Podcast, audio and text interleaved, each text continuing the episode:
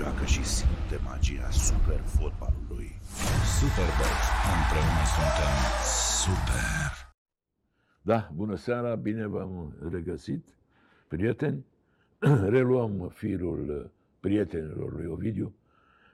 Invitatul din această seară fiind antrenorul Laszlo Gheorghi Balint. Bine ai venit! Bine v-am găsit și mulțumesc pentru invitație. Ăsta e numele complet, nu? Numele din buletin, da, dar toată lumea spune Giusi, așa că... Toată lumea zice Giusi, o să zic și eu Giusi, dar în buletin e Laszlo Gheorghe. Exact, Gheorghe Ia. Laslo Balin, da. Giusi, din câtă maghiară știu eu, vine de la Ghiula, nu? Da, e altceva, dar uh, tata fiind tot Gheorghe, uh, toată lumea îi spunea lui uh, Ghiuri Așa? și atunci uh, ar fi trebuit să-mi spună și mie tot așa și uh, eu am fost, uh, n-am fost Ghiuri, am fost uh, Giusi și atunci așa mi-a rămas încă de mic copil, uh, practic este numele meu chiar dacă nu e scris în buletin. Pentru că, mă rog, de la Laszlo trebuia să zică Loții sau Exact, Lacii, cum exact. ziceam noi lui, lui Bölöni, Da, toată lumea da, zicea da. Loții. Uh, tatăl ungur, mama româncă, Nu, da? unguroaică și mama. Și Deci mama sunt- unguroaică? Sunt ungur jet beget, exact. Oh, e, e bine să știu ce m-am documentat eu. Scria mama româncă. Nu, nu, nu, nu, nu. Pe mama o cheamă Clara. Uh, E crescută lângă Oradea, la Episcopia Bihor, chiar dacă e născută în secuime, dar uh, a fost o perioadă destul de complicată. Atunci, anii 45-46, familia a decis să, să plece din zona respectivă și s-au stabilit uh, lângă Oradea, la Episcopia Bihor. A, și bănuiesc că, Tot, vor, tot o zonă unde comunitatea maghiară e destul de că numeroasă. vorbește ungurește fluent, nu? Uh, Destul de, da. Și eu, și eu să știți. Chezi Ciocolom și Seretle. da. Singurile cuvinte pe care le știu. în N-am, uh, ungurește. n- n-am urmat uh, școala în limba maghiară și de aia nu știu maghiara așa cum mi-aș dori, dar la nivel conversațional cred că sunt destul Adică de te ok. descurci. Da, da. Uh, Bun, înseamnă că uh, mărturisesc că m-am documentat și cu colegul și prietenul meu Alin Buzărin, care, cu care ai lucrat la Clinceni, ajungem și acolo, și el mi-a zis mama româncă. E într-o eroare, trebuie să-l cer un pic pe E- Alin trebuie atunci că certat este... neapărat. Bun, Giusi, hai să uh, începem cu sfârșitul. Ai fost antrenor la Craiova, dat afară după șapte meciuri de campionat, nu? două victorii, trei egaluri, două înfrângeri. Uh, Mă rog, o decizie care a căzut așa, ca din senin. Ea a surprins. Pe tine te-a surprins? Categoric. Uh, Neplăcut și uh, gustul amar uh, al acestei dezamăgiri cauzate de demiterea de la Craiova um, este și acum și cred că va fi greu șters pentru că reușisem o victorie foarte importantă pentru club, pentru În derbiul local. Exact, în derbiul cu rivala din oraș. Uh, Eu cred că era o victorie care debloca într-o oarecare măsură situația, pentru că exista o lipsă de încredere uh, în urma anumitor rezultate și acel, uh, acel meci din Polonia cu Zoria, acea înfrângere în urma unui joc destul de modest, uh, a venit așa destul de, de greu. Dar uh, victoria împotriva rivalilor cred eu că deblocase situația și de ce spun asta? Pentru că a doua zi după meci, în momentul în care am ajuns la baza de pregătire, i-am văzut pe jucători. Erau uh, nu neapărat euforici, dar erau foarte bine dispuși și era normal. Starea de spirit după o victorie este una specială și uh, chiar aveam foarte mare încredere că uh, putem să folosim uh, bine, cu folos, zilele uh, premergătoare breturului cu Zoria. Aveam mare încredere că putem să întoarcem rezultatul și să ne calificăm. Dar asta a fost, mi s-a adus la cunoștință că clubul nu se mai Decizia bazează... când a venit? Când ți s-a comunicat? Uh, Eu decizia am simțit-o în momentul în care l-am văzut pe Marian Copilul, directorul sportiv. Uh, Mi s-a comunicat imediat după antrenament. Uh, M-a rugat Marian să, să mergem în birou Ai la făcut el. antrenament și Am după făcut aia ți-a spus antrenament că și după nu aia... trebuia da, să-l faci Da, deja. da. Și uh, asta a fost situația. Uh, Nu m-am cramponat de, de nimic din contract, pentru că până la urmă clubul nu a avut niciun argument contractual, să spunem, juridic, uh, de care să se lege uh, la această demitere. Am spus că dragoste cu Sila nu se poate. Mai departe au fost discuțiile legate de bă, strict de hârtia de reziliere și mm, asta a fost. Bun, n-aveai clauză? Uh, clauză în ceea ce privește rezilierea unilaterală din partea clubului uh, era doar la data de 14 noiembrie. Eu am, ac- am acceptat această clauză, uh, se referea la distanța dintre poziția uh, în clasament și numărul de puncte față de primul loc. Adică clubul ar fi avut dreptul de a rezilia unilateral contractul în cazul în care distanța față de primul loc ar fi fost mai mare de 9 puncte. Deci asta o spun cumva La uh, așa. data de 15... La data de 14 noiembrie. De ce 14 14 noiembrie? Pentru că atunci era întreruperea cauzată de uh, campionatul mondial. Și uh, probabil că ar fi fost un, uh, era un termen în care munca mea ar fi fost evaluată în ceea ce privește numărul de puncte acumulat în, în clasamentul Superligii. Legat de, de conference n-am avut niciun, uh, nicio clauză, am avut un bonus, e adevărat, dar nicio clauză care să, să permită clubului să rezilieze unilateral contractul în cazul unei necalificări. știu, încerc să-mi imaginez ce simte un antrenor care, căruia îi se comunică așa ca din senin, domnule, ești dat afară. Ai fost la antrenament, dar de fapt nu trebuia să te duci, că nu mai ești antrenorul. Da, nu știu, v-am spus, am încercat și eu să-mi explic, am încercat în primul rând să-mi fac eu o autoanaliză, să încerc să găsesc anumite uh, aspecte la care aș fi putut să, să fiu mai bun, nu știu, să greșesc mai puțin, pentru că de greșit greșim cu toții. Am fi ipocrit să spunem că, sau eu aș fi ipocrit să spun că am făcut toate lucrurile impecabil la Craiova. Mi-aș fi dorit și eu, mai mult decât oricine, să, să avem rezultate mai bune și să avem mai multe puncte în Superliga, pentru că până la urmă echipa era uh, în conference, se calificase după primul tur, uh, avea șanse reale să, să treacă și de, de Zoria. Uh, mi-aș fi dorit și eu ca echipa la exprimare, la nivelul exprimării să arate altfel, dar și aici au fost uh, multe aspecte care au influențat uh, uh, acest lucru. Uh, Una peste alta, uh, eu tot ce pot să spun e că sunt cu conștiința împăcată pentru că, așa cum am spus la conferința de prezentare, am mers acolo să muncesc și am făcut acest lucru de dimineață până seara. Adică chiar am muncit foarte mult la Craiova și mi-am dorit foarte mult să reușesc. Spunem, decizia, ziceai că ți-a comunicat-o copilul. Cu rotarul n-ai vorbit deloc? Nu te-a sunat? Nu. N-a- Nu, i-am trimis un mesaj după ce am fost uh, înștiințat de această decizie în care i-am mulțumit pentru colaborare. Am considerat că e un gest minim prin care să, să-i mulțumesc, chiar dacă uh, această Mie îmi despărțire a place fost... asta de mor.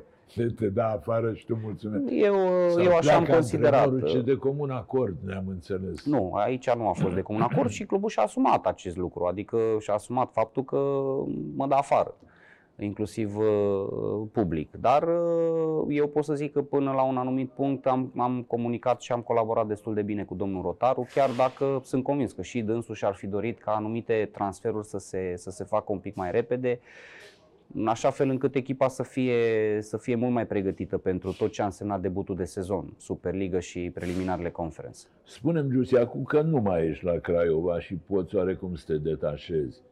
E o echipă bună, văzută din Da. interior? Da. E o echipă care chiar poate să lupte pentru titlu sau ăsta e numai un vis oltenesc așa, care nu se va împlini foarte curând? E clar că e nevoie de întăriri, e clar că e nevoie de uh, concurență mult mai bună pe anumite poziții, pentru că treaba asta am discutat-o încă de la numirea mea în interiorul clubului la nivel de conducere. Uh, Știu și ei acest lucru și uh, văd că au început lucrurile să se miște. Am văzut că au, uh, au mai adus încă un mijlocaș central.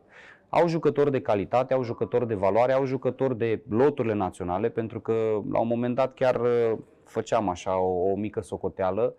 Cred că sunt în jur de 20 de jucători în lotul Craiovei care la un anumit punct au fost în loturile naționale. Că vorbim de lotul de senior, că vorbim de lotul de tineret, uh, uh, ceea ce înseamnă că sunt jucători cu experiență și jucă... nu poți să ajungi la lotul național dacă nu ai valoare, e clar. Important este să înțeleagă și jucătorii că e nevoie de un spirit uh, uh, foarte bun ca să te bați pentru obiective cu adevărat importante. Și eu cred că au înțeles. Spunem, crezi că a fost o presiune în plus uh, din pricina faptului că veneai după Reghe Kampf, mă rog, Reghe Kampf un antrenor uh, cu ștaif, să zic așa. Da, e clar că mm, Laurențiu a ridicat standardul în ceea ce privește uh, nivelul de joc, dar să nu uităm că și el la început a avut anumite probleme. Să nu uităm că și el pe parcurs a avut o perioadă, dacă nu, nu mă înșel, șapte meciuri fără victorie. Corect. Uh, a fost foarte contestat și, uh, și reghe. Deci uh, a trecut și el peste niște momente dificile, dar uh, a avut parte de, de susținere. Că susținerea asta a venit uh, pe baza CV-ului și uh, realizărilor pe care le-a avut el anterior, uh, tot ce se poate.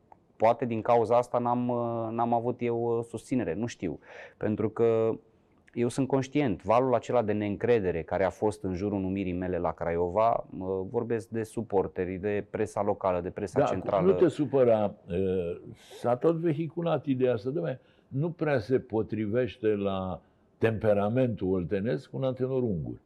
Adică unul pe care îl cheamă Balint nu prea uh, e agreat din start la Craiova. Ai simțit ceva de genul ăsta?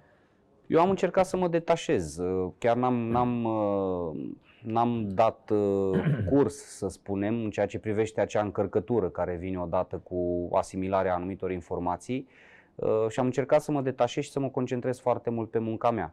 Dar să știți că eu nu sunt de acord cu partea asta că un anumit antrenor nu se potrivește la un anumit club. Poate ca și Nu, filozofie. sigur, e o prejudecată, fără Da, îndoială. exact. Adică- Pentru că să ne aducem aminte că au fost doi antrenori extrem de uh, calculați și organizați, care mm, erau într-o evidentă contradicție și contrastau cu tot ceea ce însemna acest spirit oltenesc. Mă refer la Davis Mangia și la Uzonidis. Uh, Italienii, că și eu la Napoli a fost de 14 ori la cealaltă echipă. De asta lui spun, Mititelu. uh, exact cum a spus și dumneavoastră, e o, e o prejudecată, clar. Și uh, dacă lumea ar înțelege că un antrenor are nevoie de timp uh, să-și impună o anumită filozofie, eu sunt convins că acolo un antrenor, dacă ar avea 2-3 ani la dispoziție, ar putea să facă lucruri extrem de importante și să obțină E, rezultate. trei de măsură. ani, nu mi-aduc aminte să mai fi fost un an. Nici de măcar în dat. România, așa În e. ultima vreme, da. Uh, Acum, cel, uh, mă rog, longeviv este Prepeliță. El e Da. uh, cu stagiul cel mai lung și e din 2020, Un an jumate, din decembrie, da, un da, an jumate, adică da. n-a atins nici 2 ani, până la 3 mai e drum lung.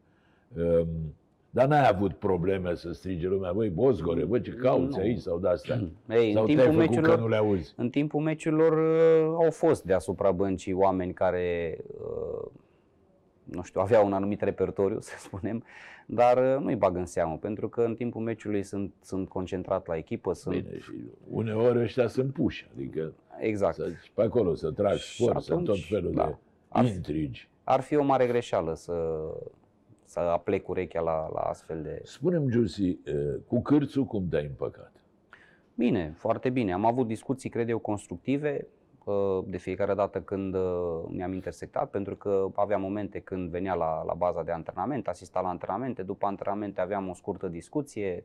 Am mai vorbit cu dânsul și în, uh, în deplasări, când a venit cu echipa la meciurile din, uh, din conference, deci, uh, din punctul meu de vedere, a fost uh, o colaborare ok. Da, spune cârțul chiar are un rol important sau el este, de fapt, eh, interfața lui Rotaru? Rotaru e cel care eh, are într-o mână pâinea și în alta cuțitul, cum se Da, zice. eu vă dați seama că nu pot să evaluez eu ce rol are domnul Cârțu. Eu l-am văzut foarte implicat în, în A, viața Ah, sigur că e echipei implicat, și dar eu întreb dacă are și putere. Sau Asta așteaptă nu- asta- telefonul lui Rotaru. asta nu știu să vă dați seama că n-am cum să spun eu pentru că nu știu cum sunt împărțite sarcinile și puterea de decizie acolo la nivelul clubului. E posibil să te fi lucrat și jucătorii după ce l-ai scos și pe Nisto și pe Vână, de fapt. Nu. E. Nu. Nu, nu Adică cred. exclus varianta asta. Da, pentru că am avut o relație bună și foarte bună chiar cu, cu jucătorii. Uh, Chiar am simțit acest lucru imediat după meciul câștigat uh, duminică seara, înaintea demiterii mele, când uh, efectiv i-am simțit pe jucători că au jucat în mare parte și pentru mine. Uh, După meci a fost uh, o stare de-a dreptul euforică, vă aduceți aminte, cred că acele imagini. Da, da, da. Uh, A fost și acea aniversare, 300 de meciuri pentru, pentru Mateiu. Uh, Chiar mi s-a părut uh, așa uh, deplasată faptul, deplasat faptul că unii oameni au spus că acea celebrare din partea Universității Craiova a fost un pic exagerată. Nu, nu a fost exagerată, era o victorie care venea într-un moment greu, o victorie într-un meci foarte important pentru tot ce înseamnă acea rivalitate uh, locală și plus o descătușare. Și pentru mine a fost o descătușare și pentru jucători a fost o descătușare și cred că nu a fost uh, nimic exagerat în acea bucurie și cred că acea bucurie a, a scos în evidență foarte clar starea de spirit a jucătorilor. De aia nu cred uh, niciun, niciun moment, nicio secundă nu cred că jucătorii s-ar fi gândit să mă îndepărteze. Da, da, acum te întreb, mă rog, e a posteriori, să zic așa. Ce te-a apucat să-l scoți tocmai pe Nistor? Adică era totuși unul fost- dintre jucătorii exponențiali. Da, nu a fost uh, strict decizia mea, pentru că Universitatea Craiova nu este un club unde antrenorul să poată să ia astfel de decizii, o decizie radicală uh, de capul lui. A fost o decizie discutată cu oamenii din conducerea clubului, s-a ajuns la, la acest consens, să spunem, și Ai- uh, Concret, cu cine ai discutat? cu domnul Rotaru și cu Marian Copilu. Am Și au discutat zis, acest scoate-l. lucru și au zis, da, ok. După, uh, urmă, după aia au zis, da, Balint l-a scos. Așa cum e la Ei, noi. da, e normal că până la urmă decizia vine dinspre antrenor, dar este o decizie care trebuie analizată, cântărită, pentru că totuși sunt jucători importanți. Eu vă spun, legat de Nistor, uh, nu neapărat uh, au fost anumite chestii tactice, pentru că îmi doream foarte mult să, să evolueze într-un anumit rol. Uh, Nu neapărat s-a pliat pe, pe rolul respectiv uh, și mi-aș fi dorit mult mai multă disciplină tactică din partea lui. Da, pentru că acum vârsta nu poate fi invocată. Nu, nu, nu. Eu nu știu cât are, 33, 34.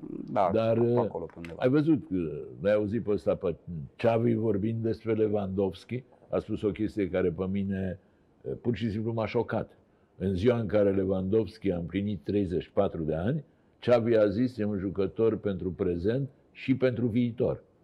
Ori știi foarte bine că ai fost fotbalist și o să discutăm și despre asta, înainte la 34 de ani te cam pregăteai să te retragi. Acum la 34 de ani abia îți reiei cariera și, eh, cum să spun, mai ai multe piscuri de cucerit în, eh, în față.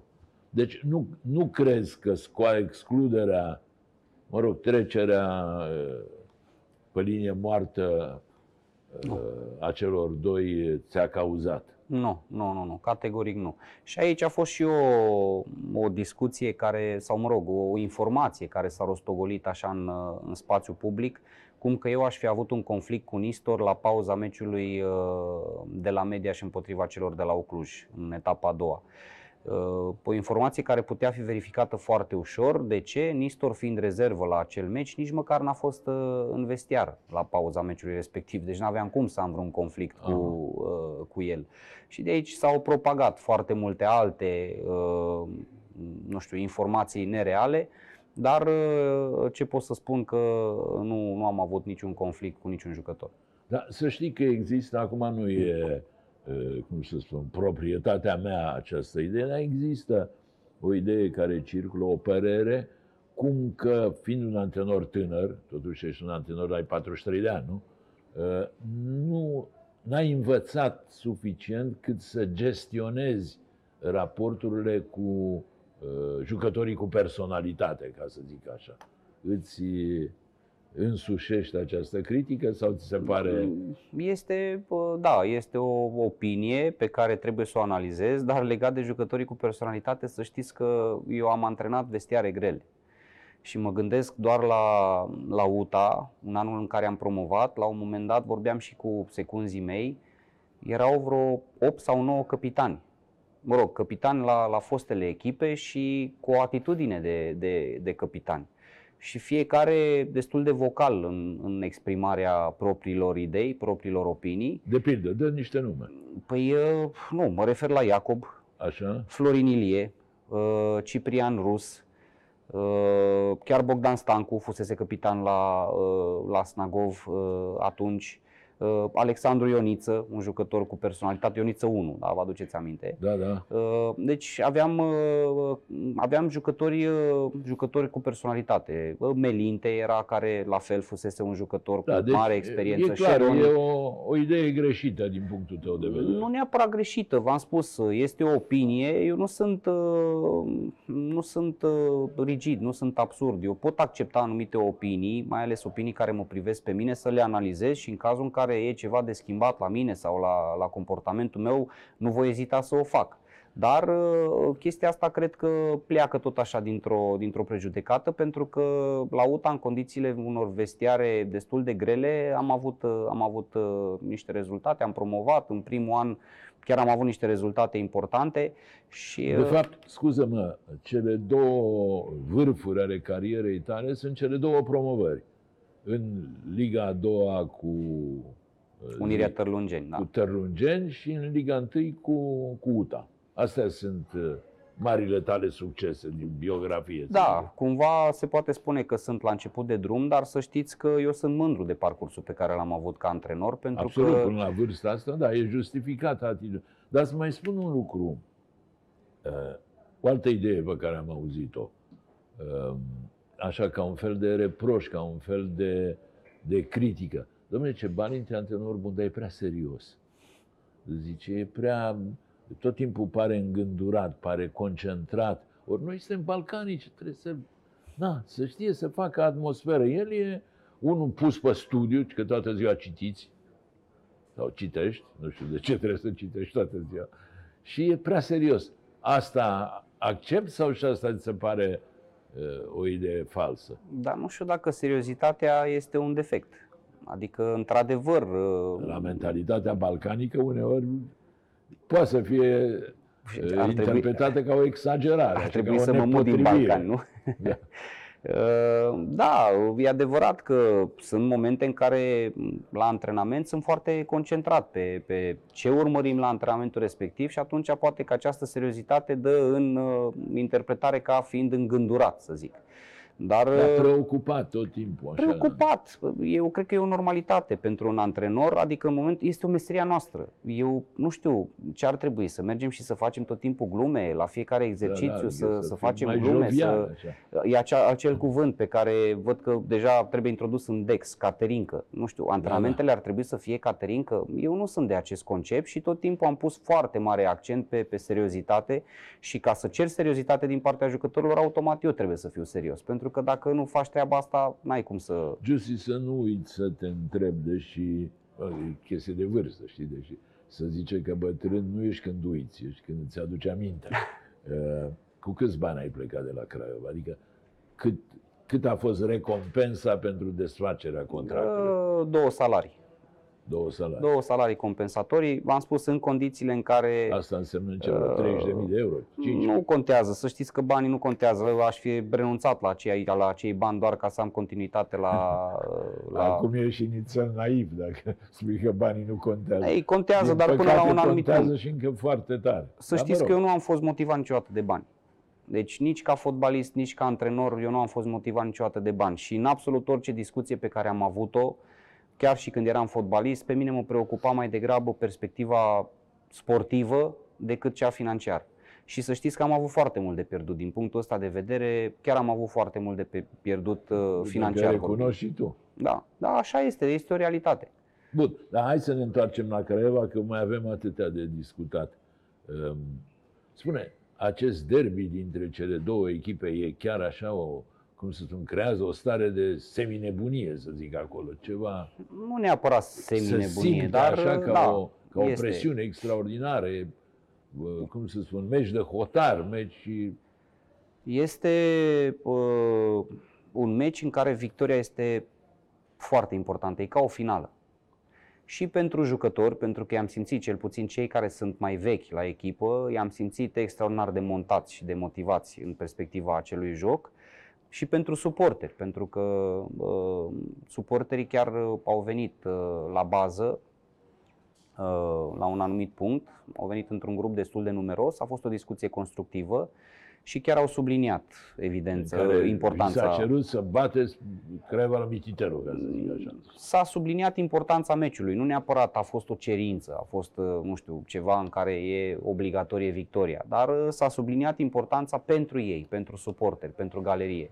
Și jucătorii au conștientizat acest lucru și uh, v-am spus, deci modul în care au fost ei, ca, ca stare mentală, ca stare psihică, mi s-a părut uh, impresionant. Dar uh, eu am mai trăit treaba asta, chiar ca și jucător, pentru că la UTA, um, știți că e acea rivalitate cu Poli, Da, bine. Când eram jucător în 2006, înaintea meciului cu Poli, uh, au venit suporterii cu torțe, cu nebunii, cu, au venit la un antrenament premergător jocului cu două zile înainte.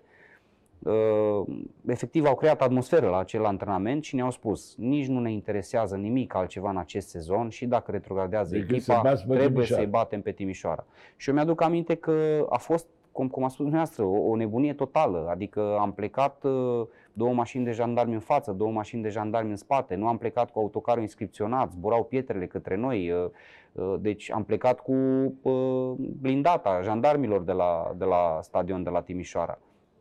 Deci a fost, uh, chiar Da, era Sunt frumoase rivalitățile astea, dacă nu se exagerează. Exact. Dar La noi de regulă derapează. Adică Da. se termină tot cu aruncat de pietre în parbriz. și Exact, prostii de exact. genul Dar ăsta. se simte la, nivel, la nivelul gazonului uh, un asemenea meci se simte altfel. Uh, Zi-mi altceva. Lumea vine la Craiova, în special la Craiova lui Rotaru, ca să zic așa. Dar din ce se observă de la distanță? Ea vine să uită, dar nu încurajează echipa așa cum uh, se făcea altădată. Greșesc eu sau e adevărat? Adică lumea e mai degrabă spectatoare decât suporteră. Eu nu pot să fac comparație cu alte vremuri. Eu ce pot să spun că am simțit o atmosferă frumoasă de fiecare dată când am fost uh, pe Ion Oblemenco. Am văzut acum de la televizor, am văzut la Severin și într-adevăr la Severin părea de multe ori o atmosferă așa mai de, de teatru, să spunem. Dar pe Ion Oblemenco atmosfera este, este foarte frumoasă și uh, chiar am simțit sprijinul suporterilor în, uh, în meciurile jucate pe Ion Oblemenco.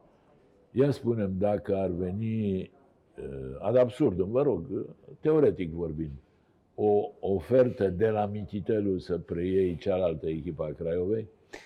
Nu știu, eu acum n-aș putea să spun nici da, nici nu, nici unei uh, eventuale oferte din Liga 1. Adică e clar că orice ofertă trebuie analizată. V-am spus, sunt anumite lucruri pe care eu ca antrenor trebuie să le discut uh, foarte serios cu uh, conducătorii clubului respectiv, pentru că sunt aspecte care sunt foarte importante, începând de la infrastructură, modul în care se pune problema, ce se urmărește pe termen mediu-lung, uh, Dar în clipa asta în care vorbim, uh, Giussi, ai vreo ofertă? Au fost discuții. În clipa asta nu, dar uh, chiar săptămâna trecută au fost Că ceva tu discuții. ești unul, dacă e adevărat, și am să te rog să confirm, care la un moment dat ai refuzat o ofertă din Anglia, da? De la Sheffield Wednesday. Nu neapărat am refuzat o ofertă și acolo a fost un interes, uh, a fost un agent care l-a sunat pe agentul meu și a fost o discuție. Din ce am înțeles, aș fi fost pe lista uh, clubului A, respectiv. deci n-a fost o chestiune Nu a fost o fermă. chestiune fermă, nu a fost o chestiune la care să se ajungă la discuții personale cu mine. Deci a fost un interes, să spunem, dar pe mine la momentul respectiv uh, interesul m-a flatat. Am înțeles. Am înțeles. Deci, cam asta este, uh, mă rog, sunt sentimentele cu care ai plecat de la, de la Craiova, uh, unde destituirea a fost chiar, uh, chiar o lovitură pentru tine. Da, așa e. Pentru că, în general, nu s-a așteptat lumea după șapte meciuri de campionat să te dea afară, campionat, șapte meciuri, e totuși cam repede. Într-un fotbal care, în general, dă antrenorii afară repede, da. Tu nici măcar în uh, algoritmul normal nu te-ai înscris. Tu ai bruscat și, și termeni ăștia. Da, uh, și deci, cu rotarul nicio discuție. Nu am avut nicio discuție. Până la urmă, eu cred că a fost o despărțire civilizată. Eu nu sunt genul care să, să caut Păi, conflictele. bă, dacă chiar n-ați dacă... vorbit, sigur că a fost civilizată. Că... Bun, dar aș fi putut să mă leg de contract. Aș fi putut să zic, domnule, eu nu plec, am un contract, este în vigoare, nu aveți niciun argument contractual să mă dați afară. Aș fi putut să Da, dacă fac treaba asta, insistai, dar probabil că ai fi luat mai mulți bani. Da? Cum Nu e spui genul tu meu. că banii nu Domnul Ovidiu, nu e reprezintă- genul meu și nu, eu nu niciodată, tot timpul am încercat să, să caut conflictele și niciodată nu, nu am făcut circ, sub nicio formă. Că Știi banalitatea aia, că nu banii contează, ci numărul lor. Așa încât, Da. că... Bun, poate ne mai întoarcem cu discuția la Craiova. Hai să vorbim un pic despre cariera ta de fotbalist. Cine nu știe, Giussi Balint a fost, a jucat multă vreme, a jucat în Liga 1, are 84 de meciuri dacă Nu, 100, aproape 150 de meciuri am în Liga 1. în Liga 1. Da. Iar Statistica e, da, sunt multe site-uri, în mo- momentul respectiv erau multe site-uri care nu corelau foarte bine numărul exact al dar nu mai meciurilor. știi de unde să te informezi dacă ești Erau în alte desenul vremuri, ăla. da, erau alte vremuri. Uh, Fiind brașovean și de fapt la Brașov locuiești și acum. Da, Mi-a spus Buzărin, uh, zice, ai grijă, zice că stăm Brașov. A făcut o pauză și a zis, la curte. Adică nu cumva să cred că stai la bloc. Uh, Bun, ai început uh, fotbalul la Brașov, nu? da. Cel care te-a promovat a fost chiar Răzvan Lucescu, în perioada în care Răzvan era antrenor acolo. Uh, Cu Răzvan Lucescu am avut o perioadă bună, dar uh, nu Răzvan m-a promovat. Uh, Gabi Stan, mă rog, a fost uh, domnul Covaci, președinte, care a murit, Da, din da, păcate. știu. Uh, era și m-a dorit foarte mult. Eram, eu eram la Liga 3 la Rom Radiatoare atunci se numea echipa la Brașov, s-a desfințat. Uh, și Gabi Stan era antrenor în momentul în care eu am debutat la, la Liga 1, Divizia se numea pe vremea respectivă, 2002. Uh, După care a venit Lăcătuș și cu Lăcătuș am început să joc constant. Uh, Eu le sunt recunoscător tuturor antrenorilor cu care am lucrat pentru că am avut multe de învățat uh, de la Că ei. tu te-ai reîntâlnit la UTA, nu? La UTA, Perioada exact. în care ai jucat la UTA, l-ai avut antrenorul pe Lăcătuș. Cum era Lăcătuș ca antrenor? Iată, uh, cum să spun, uh, un blam pentru fotbalul românesc, că un jucător de talia lui Lăcătuș n-a reușit să se acomodeze ca antrenor. A încercat ultima oară la Iași, dacă eu nu greșesc, uh, părea un antrenor de perspectivă, după care uh, s-a îndepărtat și, cum să spun, nu e o notă bună pentru fotbalul românesc că un jucător de talia lui Lăcătuș a renunțat atât de repede la antrenora. Dar mă rog, zim cum era, că ai lucrat cu el și acolo și acolo. Chiar uh, am avut o relație foarte bună, atât profesional cât și personal, pentru că um, era un antrenor care se apropia foarte mult de jucători și uh, tot timpul a reușit să creeze niște grupuri unite, niște grupuri care uh, erau concentrate pe, pe scopul comun al, uh, al echipei. Și la Brașov, uh, chiar dacă eram o echipă mică, o echipă care nu neapărat punea probleme granzilor, cum se spune, dar am reușit o performanță în acel sezon, dacă nu mă înșel, 2003-2004, am reușit o performanță foarte frumoasă, am terminat locul 4, dacă nu mă înșel. Locul 4 atunci era un sezon în care doar primele două se duceau în cupele europene. Nu vreau să, să greșesc, dar oricum a contat doar pentru statistică, pentru că nu ne asigura un loc nici măcar în preliminarele cupelor europene. Dar uh, chiar am apreciat foarte mult colaborarea cu, cu domnul Lăcătuș și ca dovadă a insistat foarte mult. Dânsul a fost cel care m-a dorit foarte mult la, la UTA. Eu fiind la CFR, CFR n-a vrut să-mi dea drumul inițial, uh, cei de la UTA au insistat, chiar au plătit o sumă de bani pentru mine și uh, am ajuns să... Era și o chestie sentimentală și tu și Lăcătuș fiind brașoveni, nu? Adică vă Dar nu știu simțeați dacă... a- apropiat și din acest punct de vedere. Nu știu dacă în fotbal e loc de sentimente. Pentru că dacă nu mi-aș fi făcut treaba, nu cred că ar fi contat acest aspect sentimental. Da, sigur, ca jucător, fără discuție. Vorbeai de CFR, la CFR nu l-ai apucat, nu venise încă Dan Petrescu, nu? Nu, nu. Ai lucrat cu Dorinel și cu Bergodi. Nu, nu, nu, doar cu Dorinel, după care am plecat la, la UTA și după care am plecat la Urziceni, unde am lucrat cu, cu, Cu Dan, Dan Petrescu. Petrescu. Uh, da, n-ai ieșit campion cu Urziceni? Ba da, ba da Ai dar am ieșit ieșit campion cu într-un Urziceni? sezon în care am fost uh, accidentat. Deci atunci am, ac- m-am accidentat chiar la începutul acelui sezon și din păcate nu am evoluat niciun minut, am medalie acasă, dar uh, e așa, o medalie cu o umbră asupra ei pentru că uh, Da, adică ai fost în lot, dar n-ai da, jucat exact. niciun meci, zici tu. Niciun meci pentru că am avut o accidentare destul de gravă care a necesitat trei operații, o perioadă de aproape 11 luni de, de recuperare. Eu m-am accidentat în cantonamentul de pregătire din vară, în Austria eram, într-un meci amical împotriva unei echipe ucrainiene, Tavria Simferopol, se numea echipa, Da, da, da. mi-aduc aminte. Și uh, Dar ce ai făcut? Ligamente? da, Ce- ligamente, ambele meniscuri, mă rog, și un pic de, de leziune de cartilaj, deci a fost o, o operație destul de, de complicată. Recuperarea nu a decurs chiar așa cum ar fi trebuit, în sensul în care tot timpul aveam dureri și au urmat alte două artroscopii. A fost complicat. Da, zim, Ghiusi, erai un fundaș dur? Eram un Așa fundaș cum muncitor. gândești și așa cum te porți, mă îndoiesc că erai foarte dur.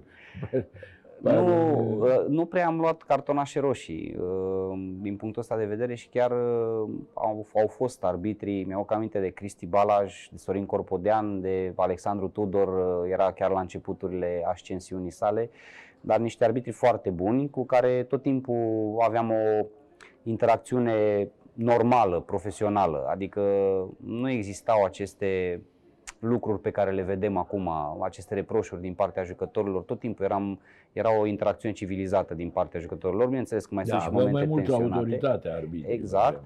Dar nu consider că am fost un, uh, un fundaj dur. Eram foarte ambițios și eu tot ce am făcut în cariera mea de fotbalist am făcut prin, uh, prin muncă și prin uh, determinare. Pentru că nu consider că am fost neapărat un fotbalist talentat. Dar am muncit foarte mult. Da, asta e frumos. Când mi-ai ridicat mingea la fileu, ce raporturi ai acum ca antrenor cu arbitrii? E vreunul care îți poate sing... sâmbetele? Te-ai certat nu, cu vreunul? Nu, nu.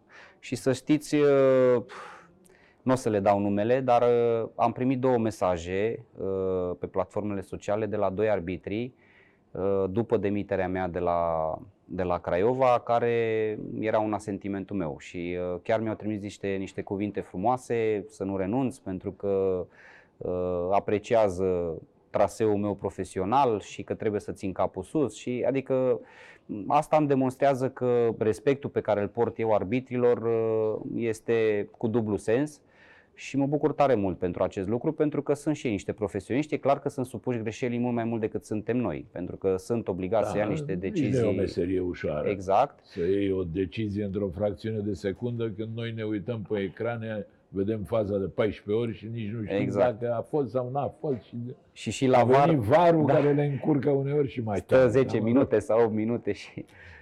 Așa, ai luat vreodată vreun cartonaj roșu ca... Ca antrenor niciodată, ca un singur cartonaj galben am luat la, la Liga 1 de la Horațiu Feșnic într-un meci pe Francis Neumann, UTA FCSB și a fost o eliminare la Isaac, al doilea cartonaș galben, care mie mi s-a părut că a fost uh, acordat mult prea ușor. Ai zis ceva atunci? Uh, pur și simplu am protestat. Arbitrul de rezervă? Nu, n-a, n-a fost, uh, n-a fost, nu, a f- nu l-a chemat arbitrul de rezervă, dar a auzit el, a auzit el și limbajul meu corporal a fost destul de sugestiv. Uh, bineînțeles, da, n-am folosit injurii. de mamă sau așa? Nu, mai? nu, nu, asta vreau să spun, că nu, cred că sunt un tip educat și uh, e vorba aceea, dacă mie nu-mi place să, să fiu înjurat, categoric nu voi înjura nici eu. N-am folosit injurii, dar într-adevăr am protestat și a fost un cartonaj galben uh, meritat. Bun, deci după Urziceni, cum era Dan Petrescu atunci? Era la fel de apucat, între ghilimele, ca și astăzi, sau era mai calm, mai relaxat, mai... Aici o să fac o, o ușoară întoarcere la ce spuneați dumneavoastră cu seriozitatea. Uh, Dan Petrescu se transforma în momentul în care intra pe poarta bazei. Adică nu exista, ok, el nu zâmbea, nu făcea nicio glumă, dar nu aveam voie să facem nici noi. Deci era atât de uh, concentrat, concentrat și atât de Uh, cum să spun eu, atât de multă importanță punea pe această seriozitate și pe modul în care noi trebuie să ne comportăm în interiorul bazei și cred că asta a fost uh, una dintre uh, cheile succesului acelui grup de la Orziceni, pentru că nu cred că au fost neapărat fotbaliști wow la Orziceni. Au fost fotbaliști care au știut ce înseamnă munca, începând cu Galamas, care era capitanul echipei la momentul respectiv, continuând cu atacanții de la momentul respectiv. Mă refer la un Bilașco, Bogdan Stancu. Bogdan Stancu era la o vârstă fragedă atunci, dar uh, era extrem de muncitor, era extrem de uh, implicat în tot ceea ce însemna procesul de antrenament și meciuri. Adică jucători foarte importanți, dar care munceau. Deci nu erau jucători capricioși care să încerce să se, nu știu, să, să păcălească într-un fel sau altul procesul da, de bine, antrenament. era și greu să-l păcălești pe Dan Petrescu. Adică la Dan Petrescu ori pui os, ori este adevărat, circul. dar aș completa, aș completa și cu mențiunea că majoritatea intram în sală înainte de antrenament, majoritatea ne făceam uh, uh, partea asta de cool down, ca să folosesc un termen modern. Deci după antrenament, acea parte de ieșire din efort, cum se spune, care la fel este foarte importantă și intram în sală sau rămâneam uh, afară cu o saltea pentru stretching, pentru... Deci uh, eram, eram foarte preocupați de, de procesul de antrenament și până la urmă de a ne menține sănătoși, pentru că dacă nu ești sănătos degeaba ești fotbalist. Corect. Urzice a fost așa, un licurici în fotbalul românesc, pentru că, uite, și Oțelul a câștigat campionatul, după aia a pătimit, dar s-a reînființat și e o echipă. La Urzice nu va mai fi fotbal, probabil, niciodată. Câștigat campionat, s-a vândut tot, și tribună, și steaguri, și... E, e păcat că, cum să spun, a trecut așa ca o părere prin fotbalul românesc. Bun, dar după aia ai jucat și în Ungaria o perioadă. Da, am fost Diosghior. în Ungaria, la Diosghior, exact. Am, uh, am avut niște discuții în acea perioadă, inclusiv cu, cu Panduri, unde era antrenor domnul Cârțu. Uh, nu eram foarte ok cu genunchiul, până la urmă nu s-a concretizat uh, acea perspectivă pentru mine, chiar dacă discutasem inclusiv detaliile contractului. Și am mers în Ungaria, la, la Diosghior, unde uh, am trăit o perioadă destul de ciudată. De ce spun treaba asta? Pentru că uh, simțeam că pot să, să ajut echipa, era într-o situație destul de grea. Uh, eram cu Bogdan Apostu, Bogdan Apostu, uh, atacant, fusese cu un sezon înainte al doilea golgheter al, al campionatului maghiar și nu ne băga să jucăm și antrenorul venea cu aceeași uh, replică la mine, ești jucător de, de talie europeană, ești de Champions League, venisem de la Urziceni care participa în uh, grupele Champions League în acel moment, dar trebuie să fii mult mai bine pregătit. Și eu îi spuneam, doamne, te pot ajuta 15-20 de minute, bagă-mă pentru că vreau să ajut echipa. Ca să aflăm după aia, atât eu cât și Bogdan, la vreun an jumate după, că atât antrenorul cât și trei dintre, dintre jucătorii de la momentul respectiv au fost arestați pentru implicare în, în pariuri sportive. Deci pentru mine a Dar fost un șoc. Era un antrenor ungur? Era un antrenor maghiar, da. Și pentru mine a fost un șoc pentru că atunci am început să leg anumite, anumite detalii, nu vrea să mă folosească pe nu mine. Nu putea să aranjeze nimic. Exact și meciurile se terminau 4, 5-0, adică o chestie, mă uitam, de multe ori mă uitam de pe bancă, am zis nu se poate așa ceva, adică incredibil să, să te prezinți în halul ăsta și să nu vrei să te ajuți de niște jucători care, care îți pot aduce un plus. Apropo, joci la pariuri? Nu.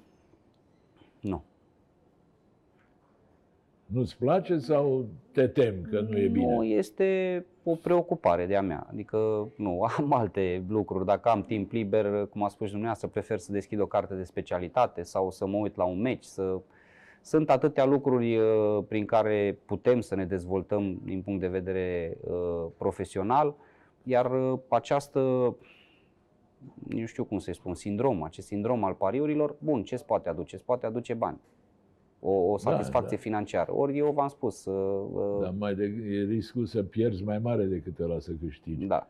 Uh, zi, mai să nu trecem foarte repede așa uh, pas alergător peste perioada cu Răzvan Lucescu. Cum era Răzvan Lucescu oarecum la începutul carierei? Da, era la începutul Acum l-am carierei. văzut, e, nu se poate vorbi cu el în ziua meciului. Uh, glumeam cu taicăsul, cu Mircea, ce mă Mircea, cât ești tu de implicat și de Răzvan e mai rău. Adică în zi de meci nu poți să vorbești cu el pur și simplu. Nu, nu, nu. Cum era uh, Pe noi ne-a surprins, pentru că a venit cu un sistem nou. În perioada aceea se juca cu doi fundași centrali plus liber, dacă vă aduceți aminte. Da, da. El da. a venit cu sistemul cu trei fundași centrali în linie, în care practic nu mai exista dublaj și fiecare uh, fundaș central trebuia să-și apere zona respectivă. Și asta a fost o schimbare destul de radicală în tot ceea ce însemna dispunerea tactică, să spunem. Ehm, am lucrat foarte mult. Mi-aduc aminte că am mers în cantonament în Antalya și fundașii centrali aveam înainte de antrenament, aveam vizionare, ne arăta uh, anumite uh, mișcări pe care trebuie să le facă fundașii centrali, făceam antrenamentul cu echipa, iar după antrenament rămâneam pe teren, noi fundașii centrali, și puneam în aplicare uh, lucrurile pe care le văzusem la, la ședința aceea de analiză video. A insistat foarte mult pe, pe aceste aspecte și, iar, fac o paralelă. A început foarte pro sezon. Uh, chiar dacă jucam, am avut 3 uh, sau 4 meciuri pe care l-am pierdut. Dacă nu mă înșel, în primele 4 meciuri am avut 3 înfrângeri și un rezultat de egalitate în acel uh, retur, pentru că el a venit în iarnă. Uh, În schimb, uh, conducătorii au avut mare încredere în el și ca dovadă ne-am salvat fără niciun fel de emoții, pentru că FC Brașov era într-o zonă fierbinte, chiar și când a venit Răzvan, și am făcut niște meciuri foarte bune cu, cu Răzvan Lucescu antrenor. Antrenor de calitate? Da. Și om deosebit, adică aveam discuții bă, oriunde ne, ne întâlneam cu el prin stadion, uh, ne lua cum ești, ce faci, familia cum e, după care ne lua și începea să ne arate pe, pe peretele alb, "Bă, uite aici, ar fi trebuit să stai așa. uh, Pe mine m-a sunat de câteva ori uh, după meciuri să, să mă întrebe cum am simțit jocul, făceam așa o scurtă analiză, mă rog, scurtă analiză, că vorbeam 30-40 de minute la telefon cu el. Uh, încerca să, să vadă și el meciul prin ochii noștri ai jucătorilor și sunt convins că au fost detalii care l-au ajutat pentru că a făcut pasul către Rapid, o echipă cu alte, alte pretenții, după care a avut acel parcurs uh, incredibil în cupele europene. Uh, M-am bucurat tare mult pentru ascensiunea lui și sunt convins că acel prim pas de la FC Brașov uh, l-a ajutat foarte mult ca experiență pentru tot ce a însemnat parcursul ulterior. Bun, și după aia cariera de jucător ai încheiat-o la Târlungen, nu aproape de Brașov, unde ai și început-o pe cea de antrenor. Da, Și ai reușit să promovezi din Liga 3 în Liga 2. Sau Așa din e. divizia CMB, cum Da. era pe vremea aia. Și aici e o poveste interesantă pentru că în acea iarnă am avut o discuție, chiar am și fost în China două săptămâni, am avut o discuție cu o echipă din China.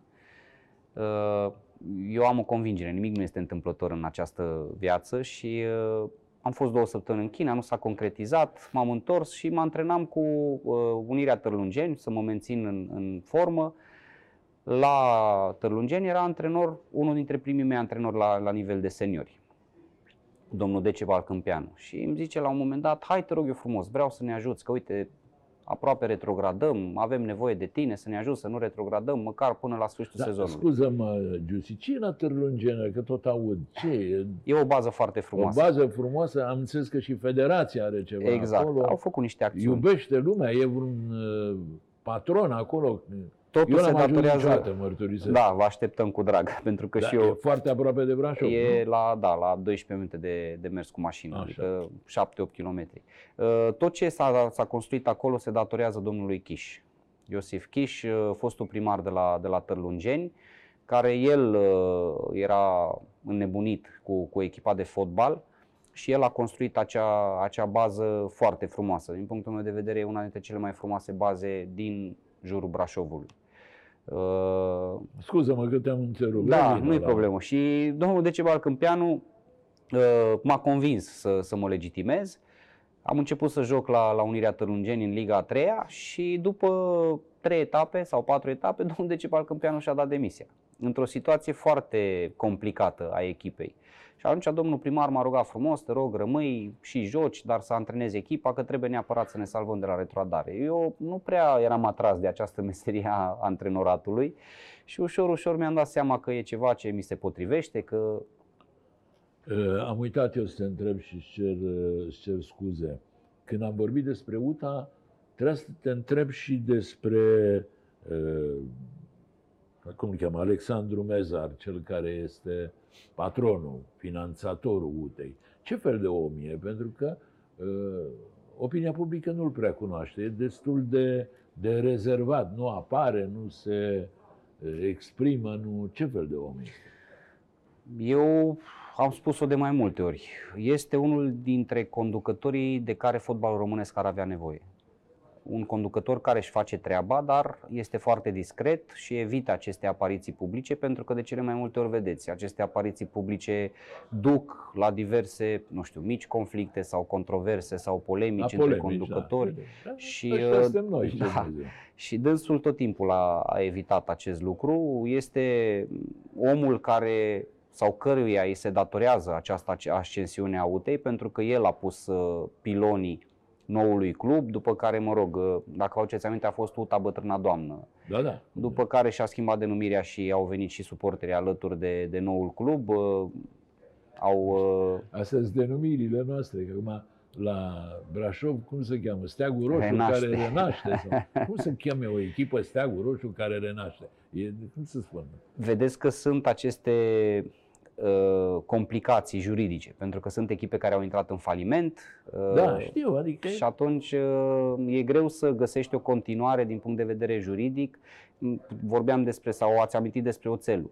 Uh, Și acolo la fel, datorită suporterilor cumva s-a, s-a reînființat nou club și iată că vedem la Galați uh, Liga a doua cu Dornel Munteanu la timonă un stadion plin. Ceea ce Da, da. cred că pentru Da, da. toată lumea este, este îmbucurător. Da, zi-mi altceva, Ghiusi. Mai frumoasă galeria, eh, publicul din Arad sau cel din Craiova? La Arad știți ce se întâmplă? Cântă tot stadionul.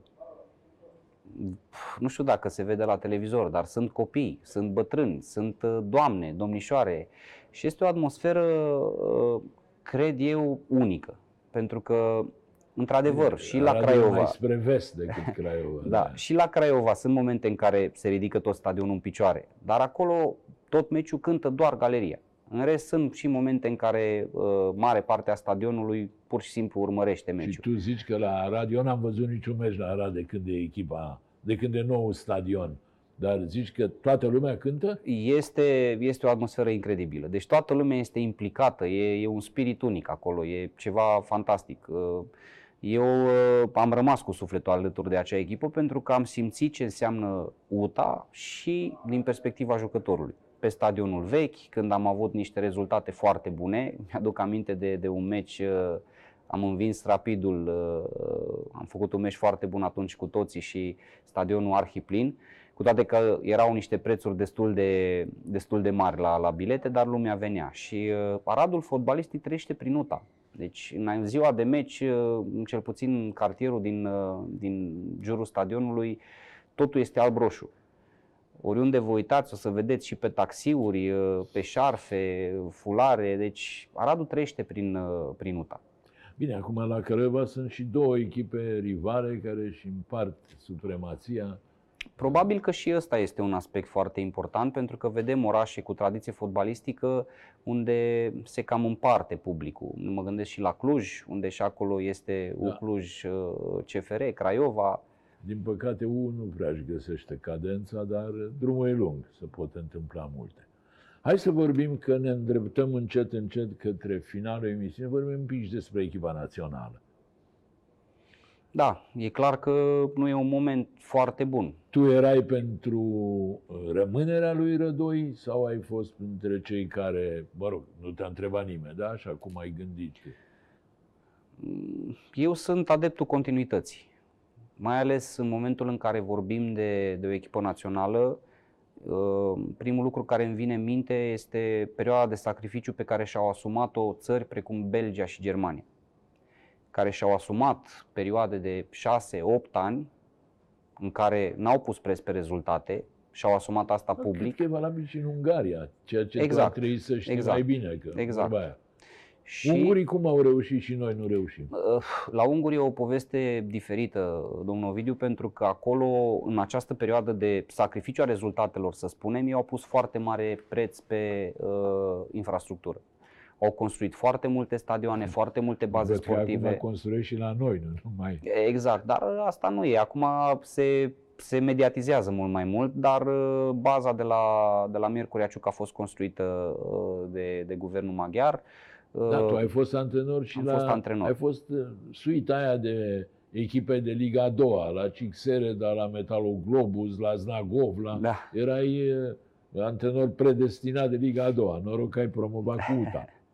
Și nu i s-a pus Linceni. eticheta aceasta. nu? Linceni, Da, dar uh, în afară de, de Metaloglobus, uh, Cixereda era Liga 3. Atunci când m-am dus la Liga, la Liga 3 am acceptat doar pentru că și-au propus promovarea și am preluat pe parcurs.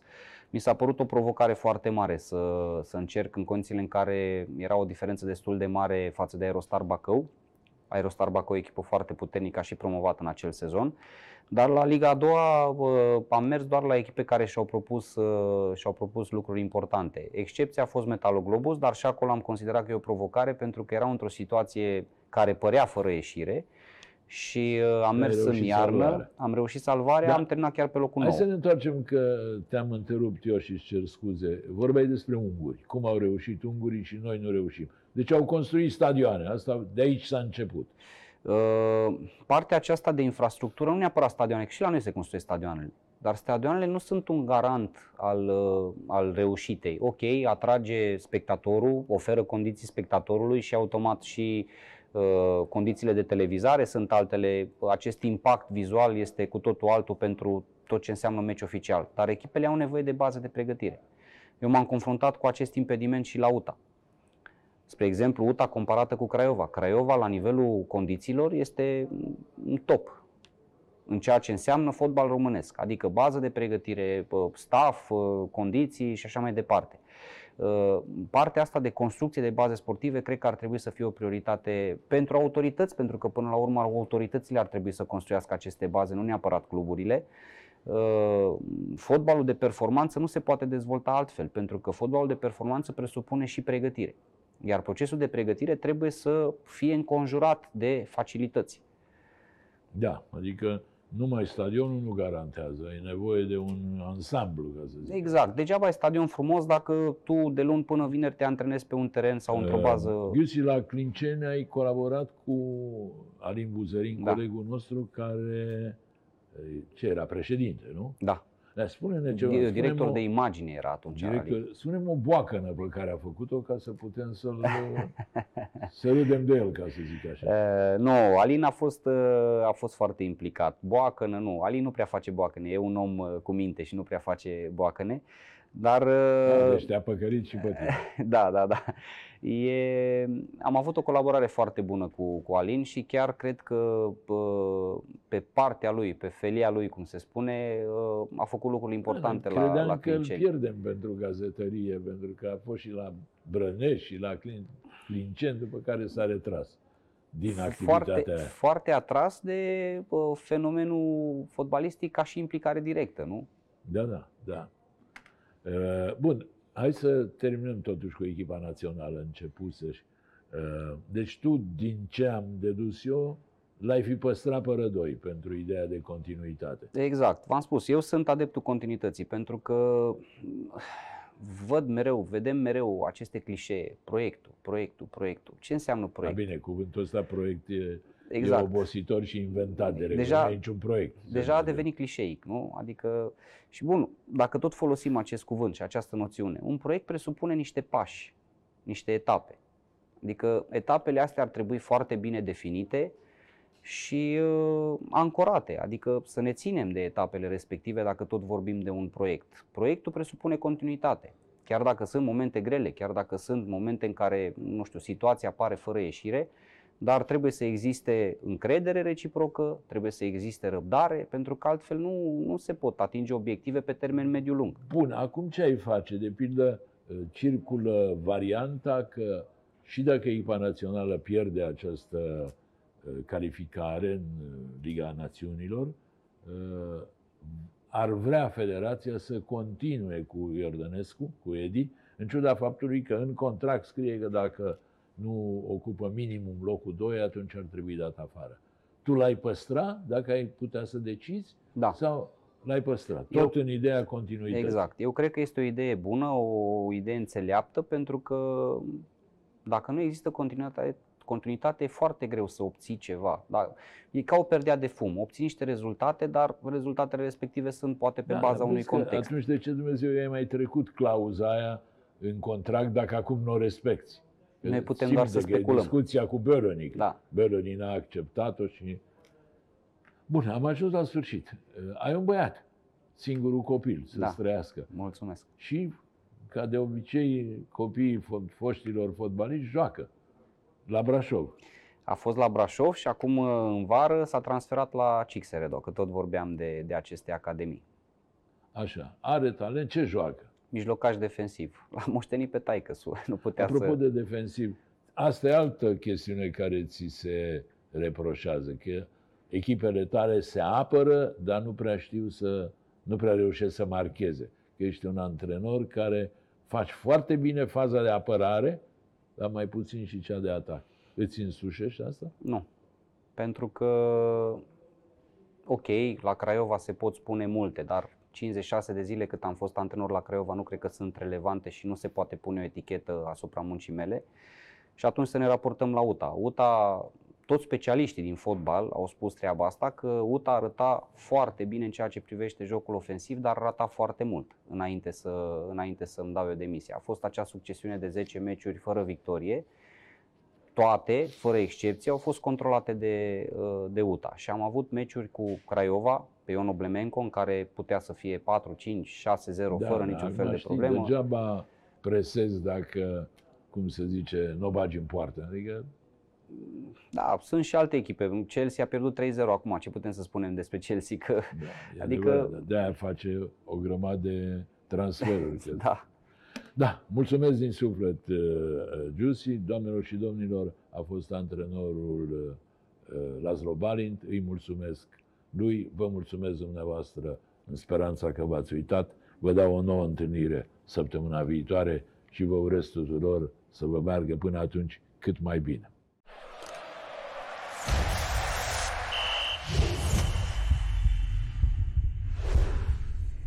Joacă și simte magia super fotbalului.